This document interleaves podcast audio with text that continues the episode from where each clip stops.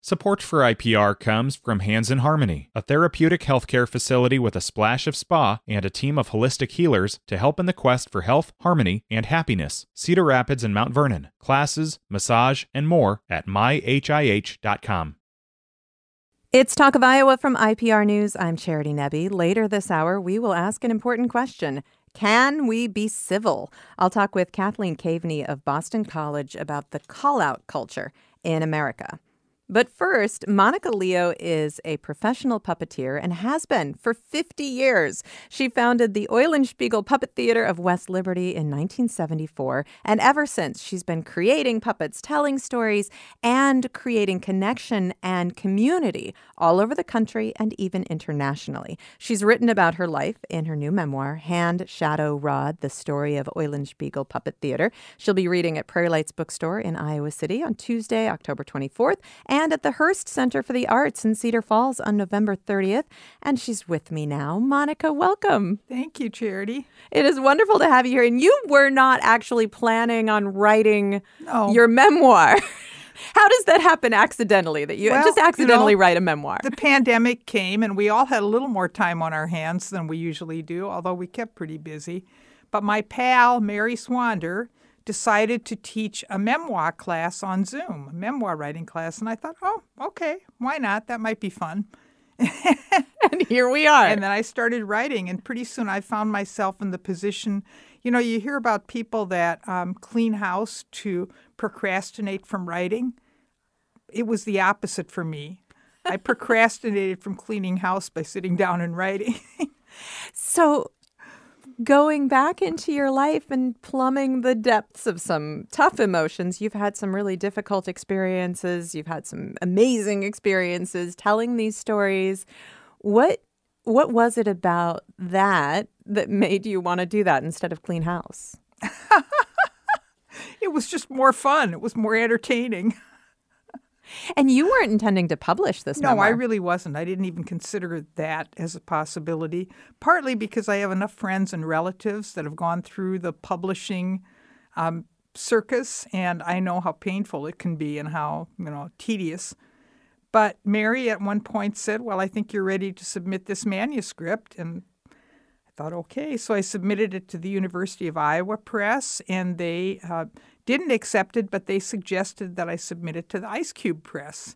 And I'm so glad they did because it's been just a dream to work. Steve accepted it, and it's been a dream to work with him all the way Steve through. Steve Semken of Ice Cube Press. Well, it's a wonderful book, and it's so I, I thoroughly enjoyed it. And I, I want to ask you to start our conversation where you start the book, which is in your prologue, you introduce us to your parents, and this little glimpse that we get of them at the very beginning of the book gives us so much insight into you and how you became you. So let's start with your parents. I mean, they came to the United States as refugees after World War II. Yeah, my father was a Holocaust survivor. He was not for too long, just for a few months, was in Buchenwald concentration camp. And when they released him, mostly because I think he had colleagues and friends that had loud enough voices that it was easier for him to re- for them to release him than to keep him. I mean, that's kind of what we the conclusion we've come to. He was never really quite sure, uh, but they gave him basically a month to settle his affairs and leave the country. He already he was a widower and he had already had a small child, so he put her on the on one of the the Kindertransport trains and sent her off to Holland and then he settled his affairs and went to Holland himself and met her there. And my mother, they weren't married yet. My mother followed, found out that she couldn't get a visa to the United States because, as a non-Jew, as a man, member of the pure Aryan master race, mm-hmm. you know, mm-hmm. she could she could have traveled back and forth. She didn't need to leave. So she ended up going to Venezuela with my father's brother and his wife and spending a year there before my father came to Venezuela and they got married and then she could come to the States. Wow. So that is quite a dramatic story. Yeah, that is an amazing story. And so when you were growing up, did you know this whole history? You know, it's really funny because my father was a real positive, upbeat, upbeat kind of person. And um, he told stories and I, I mean, the, the name Buchenwald was familiar to me, But he told stories about the people that he met there and the conversations he had with them. And I always thought it was some kind of summer camp he went to. Wow. And then after he, I was in eighth grade or seventh grade, I guess, when he died. And after he died, I, I was taking a history class a year or so later, and Buchenwald was in my history book. And I remember going to my mother, you know, my mother didn't realize I didn't know, you know, and I said, This isn't the Buchenwald Vati was in, is it? And she said, Yes. And that was the first I really understood what he'd gone through. Wow. That must have hit like a load yeah, of bricks. Yeah, it really did. One of the things that you share about your father is his imaginary friend. Tell me about your father's imaginary friend. My father's name was Paul, and the diminutive of Paul in German is Paulchen. And if you speak baby talk, it might be Paulfen. And he had a little imaginary friend who was five years old who lived in his, his jacket pocket named Paulfen. And you could always tell when Paulfen was talking because my father would get this goofy expression on his face and his voice would change, you know. And uh, I'm convinced, I mean, I don't know this for fact, but I'm convinced that he invented Paulfen to begin with uh, when, my, when he was left a widower with a baby daughter. Yeah. And, you know, she used to, my sister used to say that Paulfen was like a brother to her and really helped her get through difficult parts of her childhood. And, um, but, you know, Paulfen came to the States with my father. And, but my mother was always a little spooked by She him wasn't because- a yeah, fan. Yeah, yeah. She she thought, you know, she thought, oh, what are people going to think if they find out my husband's got an imaginary friend? So my father at one point said, okay, I'll send him off to Quaker boarding school. but he would come home to visit. oh, he came home on weekends, yes. Do you think your uh, your mother regretted sending him away? Well, I think she, yeah, I think that she realized that, you know, she'd lost that battle. Yeah. And I think she also realized that she was being kind of foolish. But, you know, here she was in a strange land. They were already weird. They had German accents and they were immigrants. And, you know, people were still fighting the second. I mean, we, it was still Second World War, but even after the war was over, for a long time, people were still fighting the Second World War in their heads. Right. And uh, people with German accents got a lot of discrimination just for the German accent. And where where were you living in Iowa at that time? Uh, Dubuque. I grew up in Dubuque. We first lived in Texas because my, my father, when he came to this country, he was a, a, a theologian and he was a Lutheran theologian.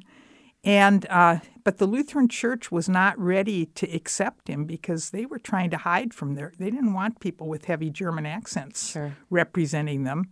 So they eventually he he worked for Presbyterian seminary first, and then they sent him off to Texas to be a country pastor in two congregations of German immigrants who had settled in Texas in the 1880s, but still spoke sort of German, you know, sort of pidgin German, and they wanted somebody who could preach in English or German.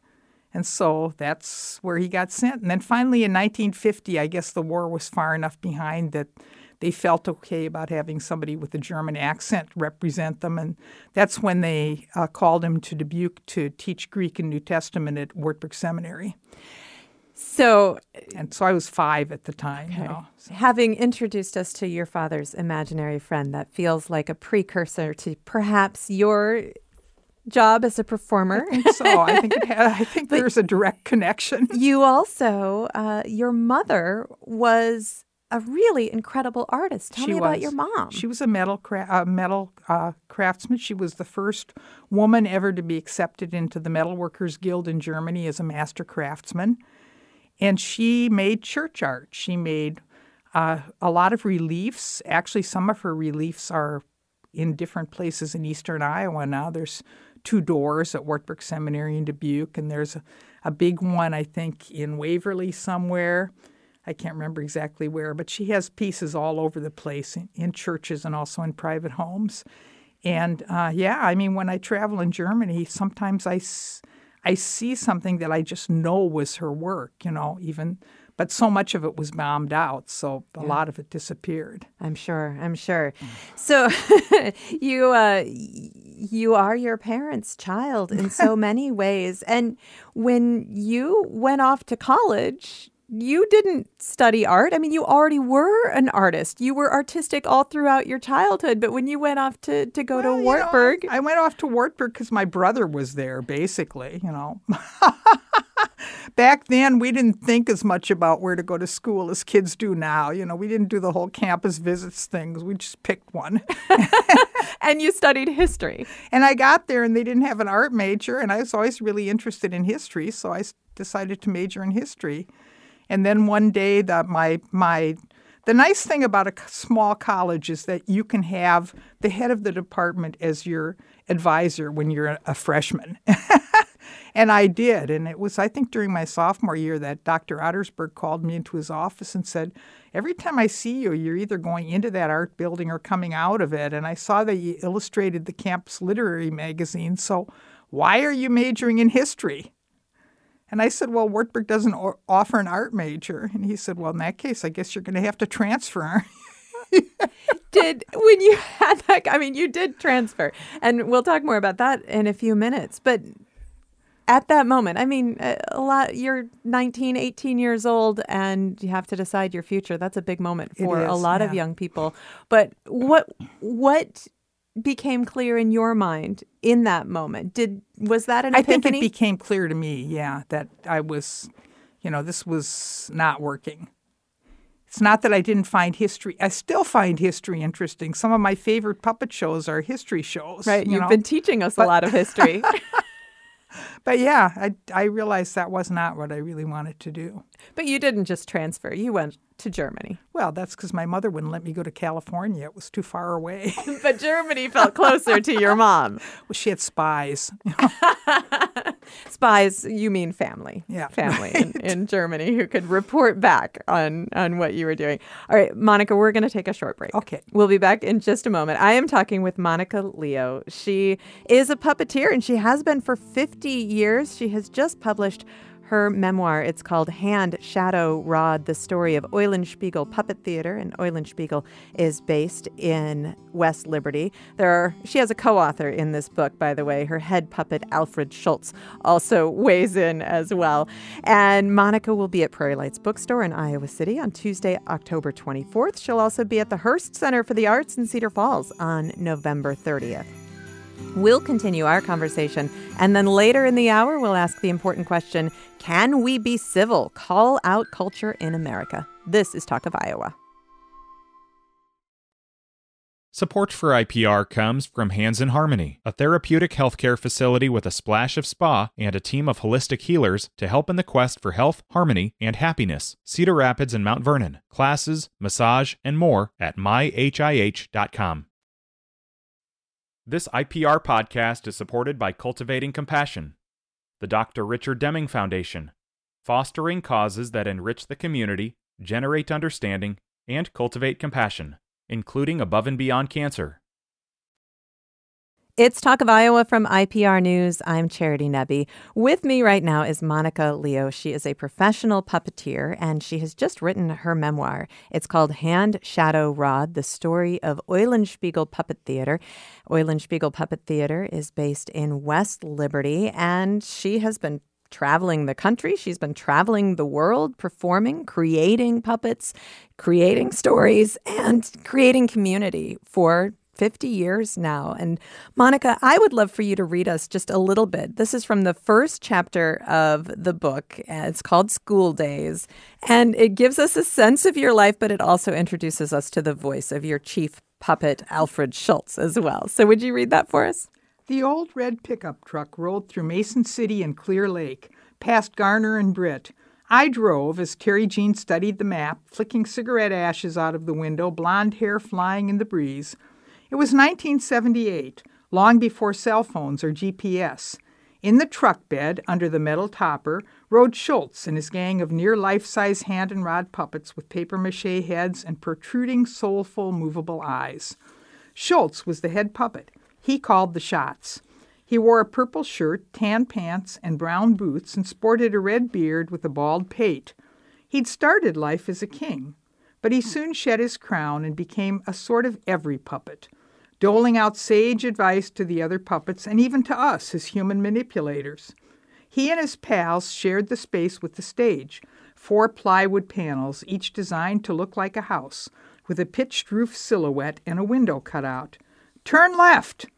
The truck screeched around the corner and headed into Corwith, the site of our first ever school residency. A couple of weeks earlier, Terry Jean and I had been sitting at the round table in the kitchen, nursing our coffee, when we got a call from the Iowa Arts Council. Would we like to try doing some five day school residencies through the newly minted Artists in the Schools program? Of course we would. And here we were, driving past the bank, the cafe, the hardware store, and pulling into the elementary school parking lot. Our tiny second grade teacher sponsor was there to meet us and help us unload our pickup truck. All five feet of her picked up a six foot wooden panel and started across the parking lot she was accosted by a strong wind and looked as if she was about to take to the sky like Mary Poppins. We all conquered the wind and set up in the gym under the basketball hoop. The kids filed in grade by grade, the kindergartners following their teacher like baby ducks sitting crisscross applesauce on the floor in the front row. The sixth graders sat in the back. Schultz's big moment was about to start. Schultz here! Whoa! Look at all those kids. Boy, I hope they like me. But why wouldn't they? Don't worry, Schultz. Just act out the story, Monkeys and Owls. I get to play a baker, and I have to bake a 30 layer cake with a miniature castle and a waterfall on top made of, out of frosting. But I feel awful because I just ate six, count 'em, six chickens, and I need a nap. Well, the story goes on, and I get Till Eulenspiegel to do the work for me. Only instead of baking the cake, he bakes monkeys and owls. Don't ask me how he got that mixed up, but it was hilarious. And the kids thought so too. Phew! That is Monica Leo and her head puppet, Alfred Schultz, reading from the memoir Hand, Shadow, Rod, the story, story of Eulenspiegel Puppet Theater. So, Monica, I mean, just the, before the break, we were talking about how you went from being a history major to studying art. You traveled to Germany to study art because your mom felt that that was closer than California. And so you got to reconnect with, with family or really connect mm-hmm. with family because you had a lot of relatives in right. Germany and you studied to become an artist, you really developed, I guess people would refer to what you were doing as, as folk art. Well, you know, I didn't know at the time, but I know that my I studied with Joseph Beuys, who it, who it turned out to be a famous um, avant-garde artist, but I had not a clue who he was. but uh, he he could deliver very effective, very insightful, and sometimes very cruel critiques. And uh, after I had, I was there for four semesters, and I stayed with him, even though he could be a real jerk sometimes, because he was also really insightful, and because I I, I liked working with the other students in the class. Uh, but in my last semester, I made a, a wood head, a wooden head, a portrait of one of my cousins, actually in wood that I carved. And when I got it all done, I brought it in, and he said, "You know, you should paint that." And I said, "Paint it." And cover that beautiful wood grain? And he said, You really should be doing folk art. And then I never, you know, I, I didn't, I kind of shrugged it off at the time, but a few years later, when I started doing puppets and it just really felt like the right thing, I thought, huh, he could see something in my work that I was not ready to see. Interesting. So as things develop and you come back to Iowa, I mean, you're you become basically a, a toy maker in mm-hmm. many ways, yeah. selling your and toys, dolls and puppets. Yep. When did performance? Well, I started making these near life size hand and rod puppets like Schultz, you know, mostly because I'd seen a hand and rod puppet somewhere and I thought it was such a great idea. Actually, a lot of the Muppets are hand and rod puppets. But I decided to focus on the eyes rather than the mouth because when I'm looking at somebody, I'm looking at their eyes, not their mouth. So mm-hmm. it seemed logical to me. And I had these puppets, but you know, nobody wants to buy a four or five foot tall puppet. it's like adding a member to your family. You've got to find a place to put them. So they, they weren't selling very well, let's put it that way. And Deanne Wortman lived just up the street from me, and our kids were friends.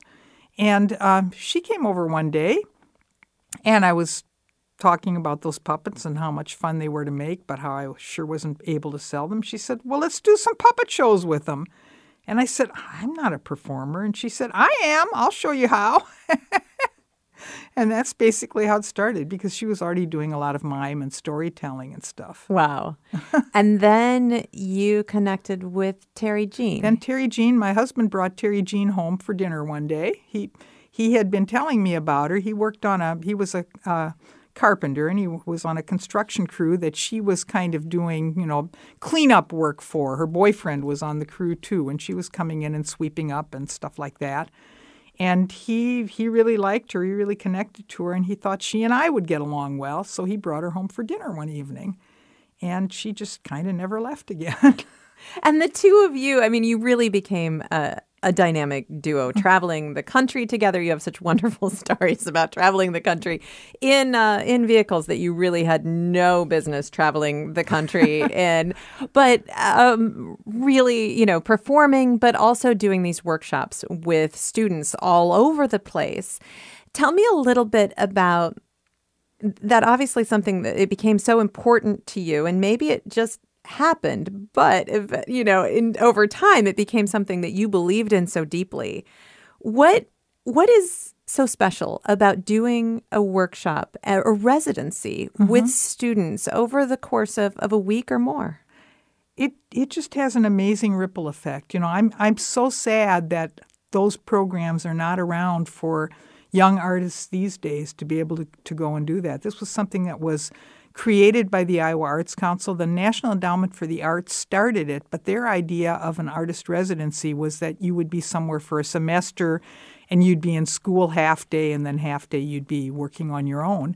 But the Iowa Arts Council realized that was not going to work in a rural state like this. So they came up with the idea of five day residencies.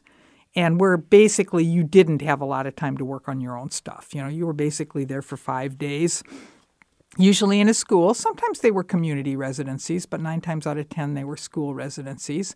This was before No Child Left Behind, so the teachers had a lot more latitude when it came to making time for something like kids to make puppets and put on puppet shows. And it, I think it just had a huge ripple effect. I mean, between that and the touring arts team, which was sort of the summer version of that program in a way, uh, there are arts councils all over the state of Iowa that were started because they needed to they needed a venue to sponsor an artist residency. And those arts councils, a lot of them are still in existence and they're still affecting their communities. They're still creating color and, and interest in their communities. And I found that so, you know, doing all of that traveling in, in all 99 counties basically really made me understand how important those kind of community connections are and how vibrant a town that has them is and how dead a town that doesn't have them is. I'm talking with Monica Leo. She has just published her memoir, Hand, Shadow, Rod, the story of Eulenspiegel Puppet Theater. And speaking of community, Eulenspiegel Puppet Theater is based in West Liberty. And you uh, have done so much to bring that artistic community in West Liberty to life. And obviously, you're not alone in mm-hmm. that. Yeah. But it's been such an important part of your work. Tell me a little bit about that and your investment in West Liberty? Well, I feel really lucky that we ended up in West Liberty. Again, it was my husband's impetus. He loved Mexico and he discovered this little Mexican bar in West Liberty and he made friends with the owners and and they taught him Spanish. He actually had pretty good Spanish skills, mostly taught to him by Sergio Novelio at Dos Amigos Bar in West Liberty. and about that same time, we started thinking we really needed a permanent space that was not one of our homes. For one thing, the stuff piles up, and you. We were rehearsing yeah, in a church. Five foot tall puppets. Yeah, we were rehearsing in a church basement in Iowa City, and it was really nice of them to let us do that. But it meant that we had to pack everything up every time, and we knew we first we looked around Iowa City, and it was really obvious that there was no way we could afford Iowa City. So I said, well, let's look at the little towns around. And then John happened to be in Dos Amigos one day, and the, the owners told him that the building next door was for sale. And they, you know, they opened it up and let him look at it. And he showed it to Terry Jean and me, and he said, you know, it's not much, but I can fix it. And it really wasn't much. I mean, it's one of the oldest buildings in town, and the back end of it was basically rotting off, you know, and the only way into a, the basement was through a trap door. but he is a carpenter, he was a carpenter, and so he knew what to do, and he had friends in the construction business, so he rebuilt the whole back and uh, put in stairs to the basement and you know put in new restrooms and that kind of stuff and it's been a really functional space for us you know and terry jean was dubious she said well what if nobody comes and I said, Well, even if nobody comes, we've got a great place to rehearse and store our stuff and run our office. And not only that, granting organizations take you more seriously if you have a, an address that's not your home address. Right. And it really, I mean, it's turned out to be a really wonderful place for us, the community. I did not realize until during the pandemic how much the community values us. Because during that time, people would you know, and more than once or twice, somebody walked in and handed us a check and said, "We want you to survive." Wow. Yeah. Wow. And that's when I thought I got to figure out how to keep this place going after I die. You know. Well, and you also are the founder of the West Liberty Children's Festival, which yeah, has just become right. That, me and Mallory treasure. Smith. so West Liberty has invested in you, but you've invested in Oh, West yeah, Liberty yeah. too, and really built so much community there. And you share a lot of stories about the people that have been very important to you. Terry Jean, of course, uh, you share a lot about her, and uh, Terry Jean has passed away, and that was such a terrible loss for you. You save writing about your husband until almost the end of the book and i have to say that there should be a movie made out of your at least your early relationship because it- you've got a meet cute you've got all this the, the trappings of a romance novel monica. You overheard his conversation at a restaurant and started talking and, and really things went from there in uh, in sharing these stories and reflecting on the people that have been so important to you what has that process been like for you Well, mostly it's been joyous. You know, um, my partner puppeteer that I had from Mexico, Ellie, for 12 years, when she died, her daughter, and, and her daughter called me, and it was unexpected. And I responded with grief, and Myra said, Stop. Mommy told me she wants you to, to tell you that she wants you to remember her with joy and not with sadness. And of course, that's impossible altogether, but you really try to remember with joy. well you did a beautiful job sharing the legacy of each one of these individuals and remembering them with joy you have been doing this for a very long time and you also reflect a little bit on the future you mm-hmm. do see a future for eulenspiegel I do because I was really lucky that one day, you know, I have discovered that generally the best people, with a few exceptions, walk in the door someday, and there they are. And Stephanie Velez was one of them. She walked in the door. She was a friend of Kara's, who was our outreach director at the time, and she came in to sell some of her miniatures and dolls at the holiday open house. And we hit it off, and um, she started Kara had had a new business that she and her husband were running, and she really didn't have time to do her job anymore. So Stephanie started helping her with that, and then pretty soon, you know, John and I were going to Mexico for Christmas, and I said I'm really sorry, but I'm going to have to cancel the Christmas break show, which we usually do and usually gets a good audience. And she said, "Don't you have a show you could teach me?" And she did apparently a fabulous job. I wasn't there to see it, of course, but I heard reports. And pretty soon she was a puppeteer, you know. She and so when I, you know, after John died and I knew I had to change my will and I had to work on all that, I just asked her one day. I said, "Do you want to keep doing this after after I croak?" And she said, "Well, I hope you're not planning on doing that anytime soon." And I said, "No, but do you want to?" And she thought about it. She said, "Yeah, I think I do." And so I basically, you know, in my will, I've turned it over to her. So wow I think there will be a future. She, you know, she's 35 years younger than I am. Let's face it. But that's so that's so beautiful to know that your legacy and the legacy of Terry Jean and the legacy of your husband John. I mean that that all mm-hmm. that all has a future. yeah, and you know, I I learned by bad example from other people who have not been able to do that, who've not been able to either face doing it or figure out how to do it. And you know, there's a really struggle after they die to keep keep things going. We only have a, about a minute left. What's uh, what's next for you? More of the same, I guess. Stephanie and I each have a new show that we're working on. Stephanie's is going to be about germs, and it's very silly, but I think it'll also be real informative for kids. And she's going to have our outreach director, Chris Eck, who happens to be a fine musician, play the music for the show. Nice. And I'm working on one that's based on I on his the history of my old neighborhood in Iowa City that I found out had been a Mexican barrio for years. And it involves a, a dog, a Chihuahua named Nacho, and a, a circus monkey named Yo Yo, and two kids named Lupita and Juanito. And so I'm working on that and hoping. Wonderful. Well, we get can't wait. going. Yeah. Monica, thank you so much. Well, thank you, Charity. It's always a pleasure. It's wonderful to have you here. Monica Leo, she's just published her memoir. It's called Hand, Shadow, Rod The Story of Eulenspiegel Puppet Theater, which, of course, is based in West Liberty. She'll be reading at Prairie Lights Bookstore in Iowa City on Tuesday, October 24th, and at the Hearst Center for the Arts in Cedar Falls on November 30th. Coming up in just a moment, we will talk about call out culture and deep divisions in the United States. This is Talk of Iowa from IPR News. This IPR podcast is supported by Cultivating Compassion, the Dr. Richard Deming Foundation, fostering causes that enrich the community, generate understanding, and cultivate compassion, including above and beyond cancer.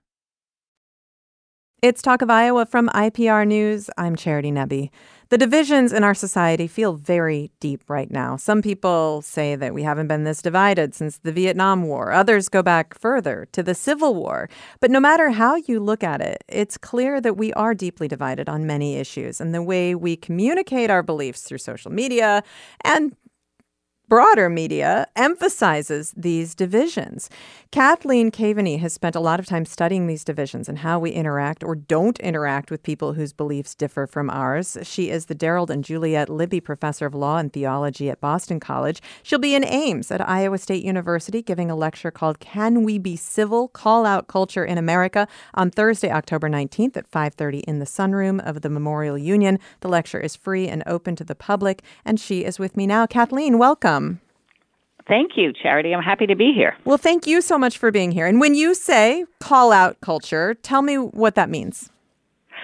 Well, I think it's it's it's it's it's actually a little bit of a ambiguous term. Call out culture, I think, is a, a term that we use now to talk about people calling one another to account on the internet usually. It's usually an internet phenomenon that can go beyond that. And sometimes if you don't respond appropriately to the call out you can be canceled. You can be you know shamed and and people can try to you know hold you to account in a bigger way by um, by uh, punishing you um, in some sense, or by uh, you know may, maybe making you shunned from the community, or making you uh, calling for you to lose a position or a job, or to be doxxed, as some you know people say. Uh, so it, it's a way of holding people um, to a certain standard and uh, inflicting or imposing consequences if they don't live up to that standard. And you've been really studying this and and the I guess dysfunction that we have in talking to people and communicating with people with different beliefs. You've been focusing on this for about 20 years. Where did this start for you? well, it's sort of an interesting question because you know it didn't start on the internet. Um, it started around 2004 when I noticed you know the, great divisions in the country around issues, mainly abortion at the time. That's still with us. Uh, sometimes same-sex marriage, uh, how how to educate kids, and and we were talking about one another as if we were in a war. We were talking about ourselves as being in a culture war. And I found that language to be really disturbing because it suggested that what we needed to do was defeat one another rather than try to understand one another, right? Because when you think about a war, you've you've gone past the point of of, of engaging in negotiation, engaging in challenge, engaging in you know uh, mutual uh, modification of beliefs to sort of saying, well, this person needs to be defeated, um, and and so I started looking at the past, and you know, and I think people tend to idealize the past. Oh, we were all in this wonderful community together. Um, until. And, and it turns out that that's not the case. You know from the time of the puritans there was this type of rhetoric that was both religious in nature and political in nature called the jeremiad where prophets uh, you know social prophets condemned um, other people for violations of our national covenant for not living up to you know for the puritans it was their you know their their commonwealth covenant not living up to the standards that you know that were set for everyone and and actually causing harm because the puritans believed that if they didn't you know behave appropriately that god was going to punish them. And so therefore the you know the ministers at that time uh, called people to account for going to bars for you know not going to church on time for doing all of this behavior that wasn't just harmful at the time but would result in god uh, getting very angry at them and letting their community suffer so you see that same pattern playing out today I see it as the roots of it. So what I what I what I want to say is that you know this kind of language, this fiery condemnation of uh, of you know wrongs, can be helpful in limited doses. I, I think of it like moral chemotherapy in a way. So I mean, so chemotherapy, you know, can be lethal if the dose isn't right, but it can also save you from a, a lethal cancer. So you have to balance things. Um, and what I tried to think about was, you know, what are the conditions under which this kind of language was helpful and, and, and not mainly harmful? Um, and I came up with some criteria. And, and if you want just the short version of it, you know, look at Dr. Martin Luther King's, you know, I Have a Dream speech. And, and there are a, few key features of that that uh, I think are important. One was that he modeled the talk. If you if you go back and look at you know the hebrew scriptures the christian old testament there are kind of two types of condemnation. Sometimes the prophet condemns the people within the community and then they're saying hey you know get yourselves in order. We've got to get ourselves in order as a community. I love you and unless you reform the whole community is going to suffer because god's going to punish us and and so that's kind of a constructive notion um, it's tough but it's constructive and the other was the oracles against the nations where uh, the prophets were kind of calling for the total destruction of the enemies of his people. And that's not constructive. And where things get not constructive, I think, in prophetic rhetoric and, or in today's call out culture is when you basically say to somebody, I am no longer in a political community with you. I think you should disappear from the face of the earth um, because I don't agree with your view. So I think we have to presume we are in political community with the people we're in political community with and try to adjust our rhetoric accordingly. So looking at this historically, I mean you've talked about moments where the this kind of rhetoric has been used constructively. I find it a little bit discouraging to think how far the destructive uses of this go back. This isn't a new thing in our culture. We just have new ways to do it.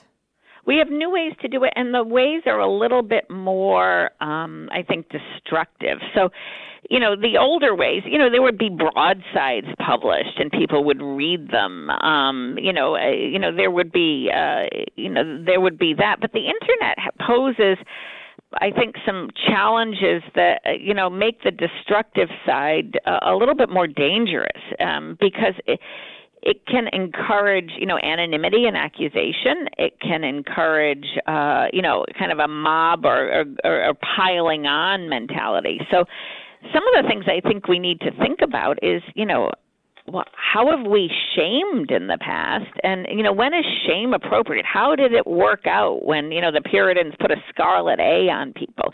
We don't put scarlet A's on people, but we're putting on virtual tags if people don't agree with us.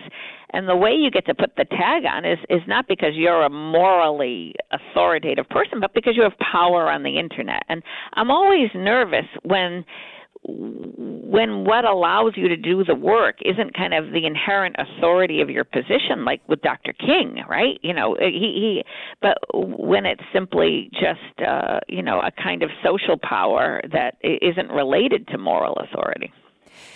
It feels like we have a tendency to want to view everything in the binary, an either yes. or. And the world isn't binary. I mean, we've seen we've seen constructive conversations where people instead of saying either or can say both and why do we love this binary, this either or so much? Because when you i think it goes back to the you know the deep roots of this prophetic in you know structure that's so much a part of american rhetoric. When you hold yourself up as a prophet well you're you're holding yourself above above other people right? You're judging them. You're holding them to account. I call the language prophetic indictment. Well so you're the prosecutor. I mean there there's a way in which it's it, it's much more satisfying to put oneself in a stance above other people and to judge them than to be horizontal with them and say, look, this is a new issue, this is a controversial issue. Here's why I'm so worried about it. Here's why it affects uh, you know people that I care about so much, and and and and then then to hear the other side. The defensive cancel culture or call out culture is usually known as accountability, and I'm fine with accountability. But accountability means you need to hear the account, right? You need to listen to the account. Um, it isn't simply not hearing it, just saying, "Well, I don't agree with you, so therefore you're, uh, you know, you're a terrible person, and you need to be, uh, you know, ridden out of town on a rail." Right. Well, and I, I there are so many examples that I could bring up. So right. many examples, but there there is one, you know, going on right now in Iowa where um, we are seeing a restriction about the books that can be included in libraries in schools in Iowa and in Iowa curriculum. But the people on both sides of this issue care so much about right. public education and students. They fundamentally disagree on one big issue. But when you talk about not being able to see that we are in political community with each other, I mean, I feel like that's a perfect example. It is, and that that is, and I think public education is something about it, and you know, is is there? I mean, it's is at the heart of what it means uh, to be in community with one another, right? Because we we have a responsibility for raising the next generation, and and I think we tend in America to go to the uh, you know to to the extreme um, way too easily. So I think the question to ask you know yourself and to one another is okay. Well, what values are you trying to protect positively? What are you trying to protect? And maybe we can find some agreement there. And then you can ask people, well, what are you afraid of? You know, and and and then at least you can see if you see somebody's fear what they are afraid of. You know, what what is the what what is the problem that's going on in their you know in their head um, and and I think people are very vulnerable when it comes to the education of their own children um, and uh, and and yet at the same time the state sees an interest the community sees an interest in educating people who are going to be able to contribute to a pluralist representative democracy in the next, you know, what, 50 years, 60 years they're going to be living, or more than that, 80, 90, maybe 100, right? Right. So your work helps us understand why we do what we do, why we're doing what we're doing in, in our culture today. Right. What, I'm not I'm not trying to solve any particular problem. I'm just saying if you go down this conversational path in this way, what opportunities are you losing? So, when we understand that, what do you hope we can do with that information? Well, I hope we can exercise a little bit of self restraint and say it may feel great to be a prophet in the moment, right? You know, to prophetically indict somebody that's, you know, um, that's taking a position that's different from ours. Um, but is it in the long run going to be effective? Um, one of the things that worries me is that, you know, I can get somebody to be silent about their objections by prophetically indicting them, right? By threatening them with you can shut them down, else. right? I can shut them down and I can shut them up, but that's not the same thing as convincing them. Um, it really isn't the same thing as convincing them, um, and, and and it will cause resentment quite often. And and then when the political winds shift, then then they are going to be no different than they were before, and then they will feel that they can use the same tactics on you that you used on them. And if, if uh, you know, so it's not like it's not like it's going to be effective in the long run. And we have to always engage in the hard work of trying to convince people, not just shut them down. So, when we ask this question, can we be civil? When you say civil, it means more than can we be nice to each other? Absolutely. And I do think under certain circumstances, prophetic indictment can be civil. Um, and I, one of the criteria is you, you know, you you always treat the people that you're indicting as members of the community. Uh, another is that you know we we shouldn't indict people for violations of what we hope to be part of our national covenant, right? I mean, just like the law, if if if I indict you for violating a law that hasn't been passed, but I hope will be passed, you're not going to be really happy about that, right? So I don't think prophetic indictment works on issues that are controversial today. So a lot of issues that we're arguing about, abortion is a great example. We're actually a very divided country on that. And and and just indicting one another for holding a position um, th- that you don't think we should hold, that that's not going to convince people. That's not going to help move past the divisions, um, and that's certainly not going to get people over to your side. Your people and the middle people are going to walk away, and that's what worries me most. You know, so you've got the indicters on both sides. Then you get a lot of people on many of these issues who say, "Well, I see this point on this side, and I see that point on that side." Those are the people that are most likely to get shut down by this language of canceling and prophetic indictment because they're not truly committed and they're easy targets right. from both sides. And they may be afraid to talk about anything. Right. right. um, and is that really good for a democracy? Right. So that's a great question. So this is you're coming to Iowa State University, and this is the first time you're bringing this specific lecture to a, a college campus. What are you hoping to get out of that experience to, to go and speak to students and staff and faculty? Well, I always love to visit college campuses because I, you know you can hear a different perspective, and and I'm a, a, a Phi Beta Kappa lecturer, so I get to go around the country and talk. And and Iowa is my first uh, talk as, as part of this series, and I'm hoping to learn how things look from different areas and different positions in the country. I mean, we talk about red states and blue states. I'm, I'm I live in Massachusetts, which is you know a, a blue state. Although it's a mistake to think that there aren't uh, you know people who are committed to you know red state values here. I mean, every state, every place is a little bit purple. a little bit purple, and and so, but, but how does how do things look with with the situation? In the heartland, in the middle of the country? What are the things people are most worried about? I think learning about how people are different and also the same in, in a vast country is so important. Well, Cathleen, thank you so much for talking with me, and um, I'm excited about the conversations you'll be having around the country. Thank you.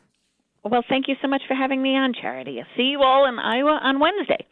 Cathleen Kaveny is the Darald and Juliet Libby Professor of Law and Theology at Boston College. She will be in Ames at Iowa State University giving a lecture, Can We Be Civil? Call Out Culture in America on Thursday, October 19th at 5:30 p.m. in the sunroom of the Memorial Union. The lecture is free and open to the public. Talk of Iowa is a production of IPR News. I'm Charity Nebbe.